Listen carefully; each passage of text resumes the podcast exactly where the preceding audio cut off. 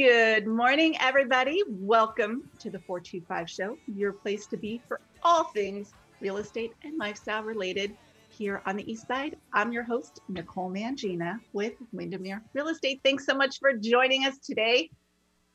We always start off with a real estate update. So I have a twofer today, one for sellers and one for buyers. Uh, sellers, my advice to you, that seems like a hassle, but I promise you will thank me for move out while your home is on the market. Um, either just if you're moving, like move all of your furniture out, but even, you know, let's say your furniture is staying there, you don't have to totally vacate your home.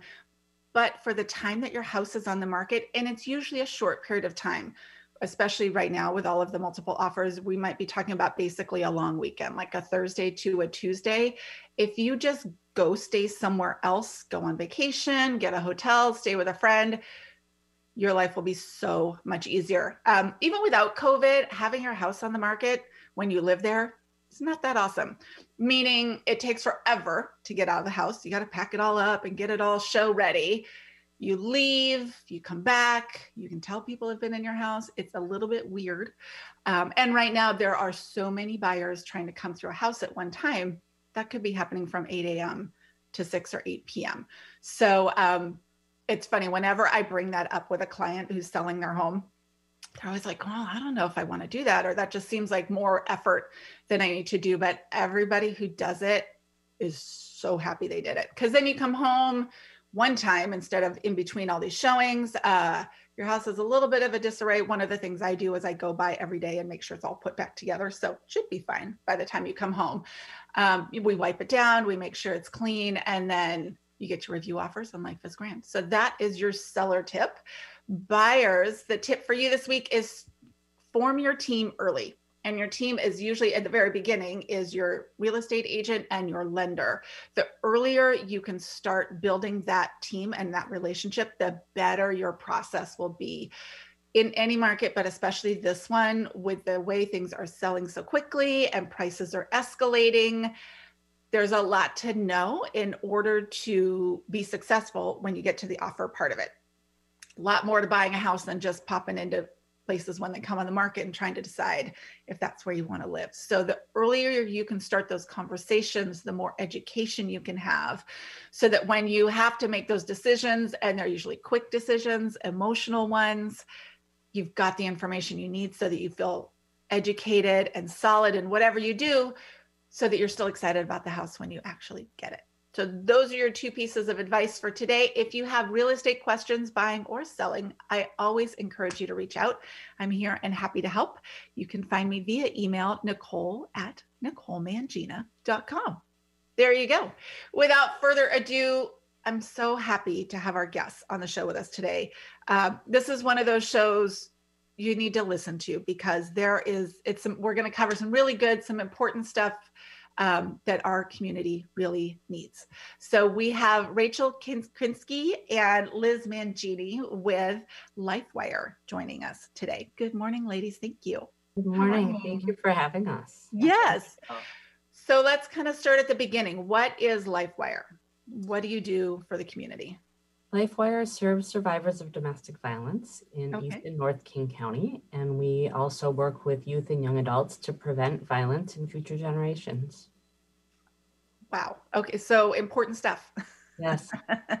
important stuff and necessary stuff. Um, that's why I'm so happy that you are on the show today and appreciative that we're here because we always like to think life is good and it's you know all sunshine and roses and i wish that for everybody but the reality is for some people it's not and the services that you provide in these situations are literally life changing and sometimes life saving so thank That's you right. That's right. And I think um, the other thing that many people don't realize is that domestic violence impacts a lot more people than most of us know. Yes. Um, one in four women and one in seven or nine men, depending on which statistics you want to use, will experience some form of domestic violence in their lifetimes. And that means that all of us probably know somebody who is experiencing or has experienced domestic violence um, in our workplaces or in our neighborhoods or in our friend groups. Yeah. And um, it's all around us and sometimes we're not aware of that or we're not thinking about it or talking about it right. i think it's important to note that that doesn't just mean physical abuse yes psychological financial emotional there's so many different pieces of domestic violence that's right. Um, and the survivors that we work with actually tell us that although the physical violence is obviously horrific and painful, that's not the part that impacts them the most. And it's not the part that is hardest to heal from. Uh, survivors tell us that the emotional and psychological and financial abuse, the experience of being isolated and of being controlled, is the part that is most impactful on people's lives. One of the reasons that I wanted to be a board member was because I saw the great things that they're doing and um, really a broad range of things, whether it's the mm-hmm. 24 hour hotline that people can call or legal advocacy or mm-hmm. um, the children's support groups, the pre COVID when you know they would go into the high schools promoting healthy relationships like starting yeah. early to help you know, veer children away from becoming involved with domestic violence relationships. Well, and, and we're still doing that virtually. Um, one oh, of the good. I've been really proud of in the last year is that LifeWire has managed to provide all of our services virtually. So we have still been doing healthy relationships and bystander education courses in high schools and colleges virtually and we have been providing legal advocacy and mental health therapy and support groups and one-on-one advocacy everything that we do we've been doing by telephone and on online platforms um, through the whole pandemic. And that's been especially important because this has been such an especially dangerous and vulnerable time for people experiencing domestic violence. Um, of course sheltering at home when home is not safe is a really scary um, and and threatening experience and domestic violence for survivors has been increasingly frequent and increasingly severe um, as the pandemic has continued and of course all of the other impacts um, all of the financial impacts all of the health impacts have only made survivors both those sheltering with abusive partners and those who have been on their own trying to make it on their own have made folks more vulnerable. Um, it's been a very rough year for survivors, and our staff has really risen to the occasion. That's amazing. Um, again, if you are just tuning in today, we have Rachel and Liz joining us to share about LifeWire, such an important and valuable organization. Um, because you help people with domestic violence. And, and like you were talking about earlier, and I think it's good to reiterate it. We always, you know, first you think about, okay, there's the, the physical part of the violence, and, and that is a very real thing. Um, there is the psychological or emotional part of the violence, but the financial part of it, I think, is huge as well. Um, because it happens and it's one that one part that we don't necessarily think about right or realize the impact that that has. Yes, and 98% of survivors have experienced financial abuse. It's it's almost everyone. Um, and sure. what that can look like is survivors not being allowed to have a job, um, not being permitted to access their own income if they do have a job, not being permitted to access family income, um, their own identity documents, all of the things that give people the freedom to make their own decisions. If you think about how much personal freedom and personal choice and agency is connected to being able to use your own money as an adult, yeah. Um, it's an incredible piece of control. Um, and the other piece that relates to is how closely domestic violence is connected to homelessness and affordable housing issues. Sure. Um, and that's a huge piece of what we do, actually, because for many survivors, leaving an abusive home is is challenging in many many ways. But one of them is that it's it can be very difficult to have anywhere else to go. Um, and if you have experienced financial abuse and you don't have access to any income um, or any documents, that becomes a really challenging burden. And we have many people who talk to us about being afraid to leave because that might mean risking homelessness, um, and often with children. Right. And so, a big part of LifeWire's work is helping people figure out how to access housing if they're going to leave a violent relationship. Yeah. Is so if somebody's out there listening to the show today and either is experiencing this themselves or knows or even suspects they they know somebody how do they reach out to you? How do they get help? So I think there are a few important things to say about that. One is that LifeWire does have a 24-hour helpline that survivors can call, friends can call, anyone can call for information or for a listening ear or for um, connection to resources of all kinds. But the other thing that's important is that one of the most important things any of us can do for the people that we love is just to be a listening ear. Uh, so if you know someone who might be in a relationship where they where, where you're concerned about them um, where they seem like they might be isolated where where something seems not right the most important thing that you can do is to reach out and just listen and not ask controlling questions yourself um, even though you might really want to and not push that person to leave or not push that person to tell you things that they might not want to tell you uh, survivors really need people who will just be there as a non judgmental listening ear, who will let them know that when the time comes that they want someone to listen or reach out to, that you're willing to be that person. Um, sometimes that's the most important thing you can do. And letting people know that LifeWire has a helpline is important. Uh, mm-hmm. Uh, demanding that someone call the helpline is not so helpful. I also think uh, there's a great place on the website.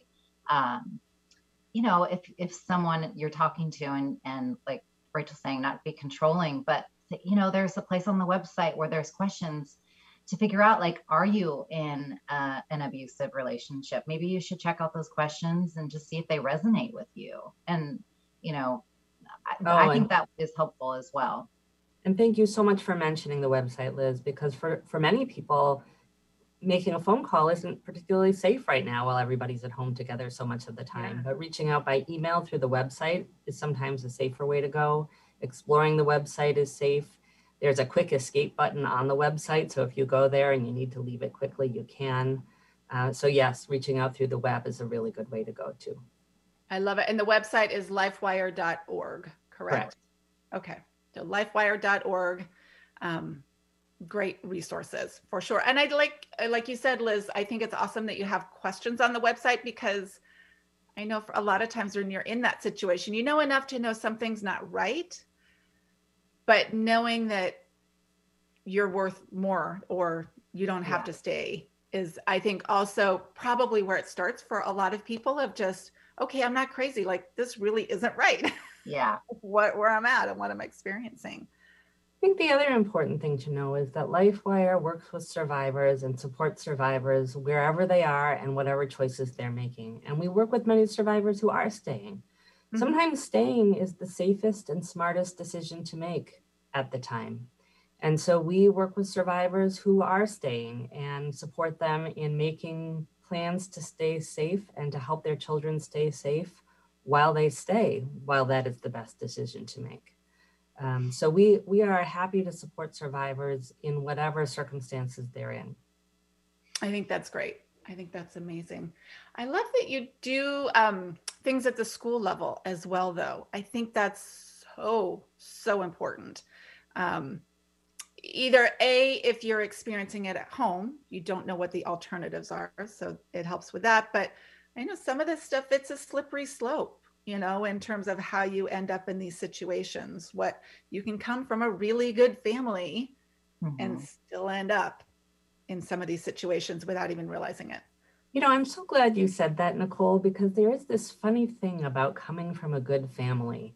Right. Uh, it doesn't have anything to do with it. I'm so glad you said that. I don't even, I couldn't define it, but uh, anyway. Well, no, but I'm really glad you said that because it's a, it's a interesting thing being a survivor of domestic violence doesn't have much at all to do with the survivor. It's about the behavior of the abusive partner. Right. And so, all kinds of people, professional women, women of all races, all mm-hmm. ages, all socioeconomic backgrounds, also men, also non binary people find themselves as survivors of domestic violence, mm-hmm. and also youth. One in three teens experience dating violence. So it does start young. Yeah. And it's very important that we are in the high schools and in college campuses talking about what healthy relationships look like, talking about how youth can support each other when they are concerned, talking about how youth can take leadership on campuses to change campus culture about what dating norms might want to look like. Mm-hmm. So yeah, that's a that's very important. Um, and this whole idea that what happens to survivors is not because there's something wrong with the survivors. It's because there's something wrong with people who are using power and control on other people. Mm-hmm. Yeah. And I think there's that slippery slope too of the survivor thinking, oh, it's because I did this or I did this, but it's like a slow process sometimes to, mm-hmm. you know, what might start out looking like a healthy relationship slowly changes for the survivor um, over time into something that's not healthy. I think that's an interesting dynamic. Yeah. And those are some of the red flags we talk about, you know, uh, extreme jealousy. You know, it, it can be flattering um, yeah. when somebody really wants a lot of your attention.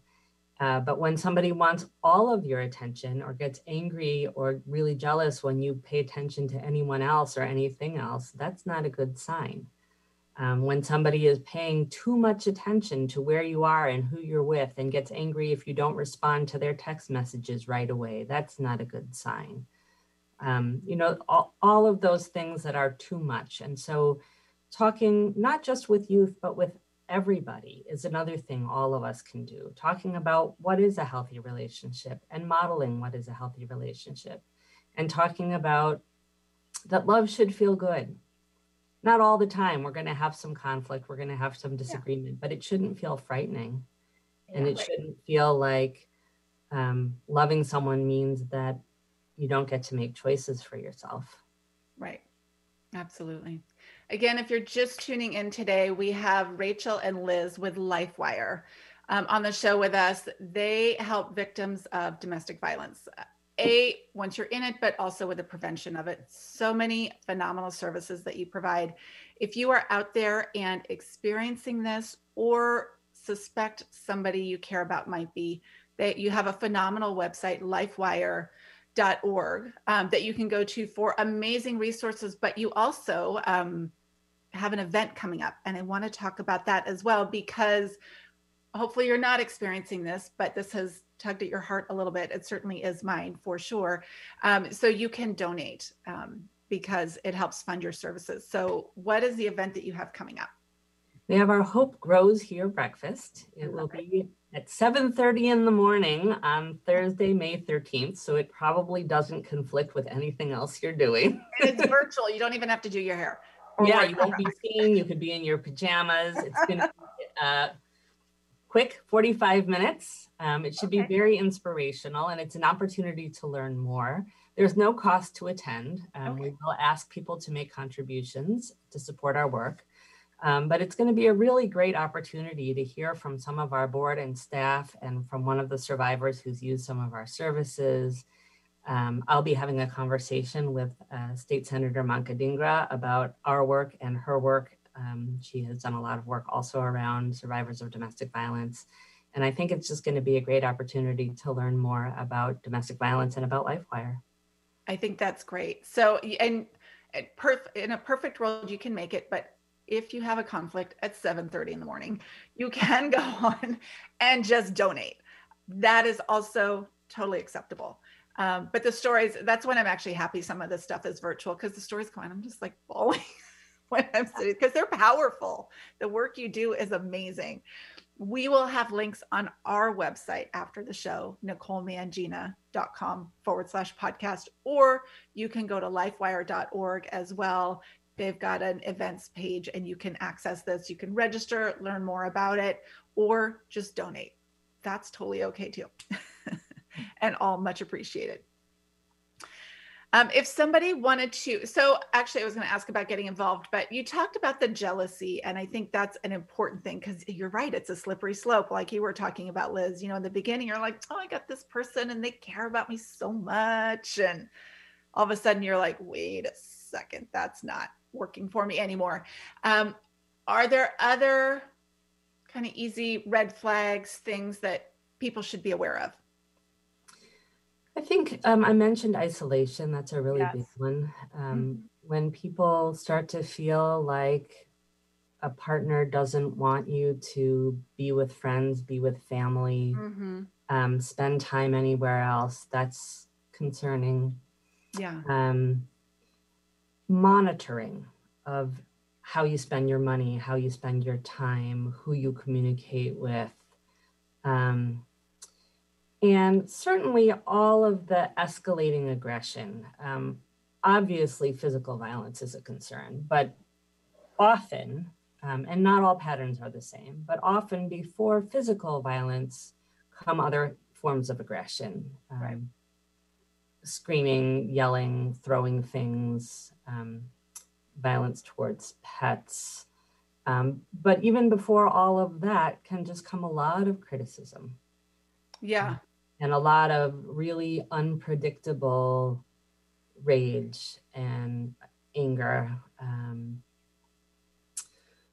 so Yeah. looking for all of those kinds of all of those kinds of things. We talk about domestic violence as essentially all about power and control Right. using lots of kinds of behaviors, all of those things jealousy, anger, control of finances, control of paperwork, sometimes manipulation of children, um, sometimes use of other kinds of power. Uh, for instance, um, in LGBTQ relationships, Mm. or when someone has a diagnosis threatening to out someone.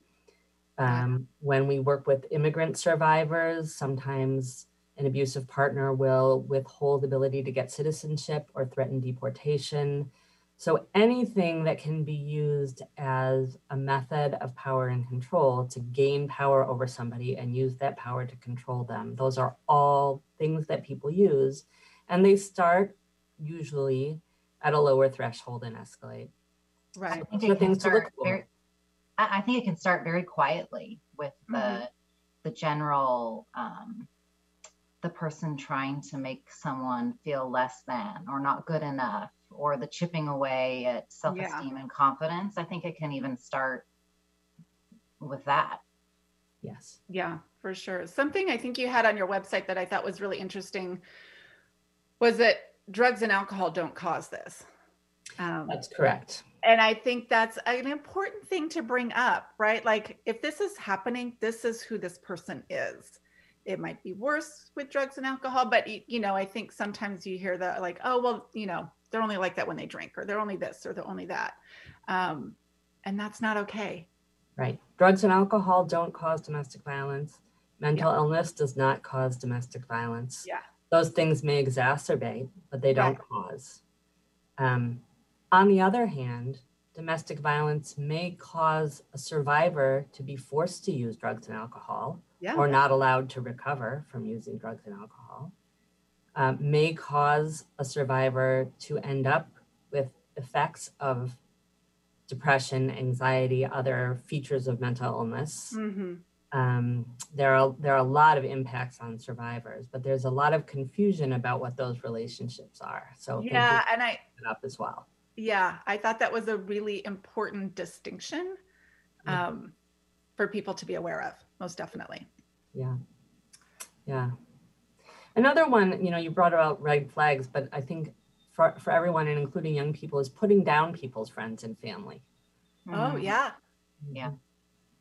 Because That's that, part of the isolation. Yeah, the isolation train. Yeah. Yeah. Perfect. Well, not perfect, but perfect. that you brought that up. Sorry. Wrong choice of words. we knew it.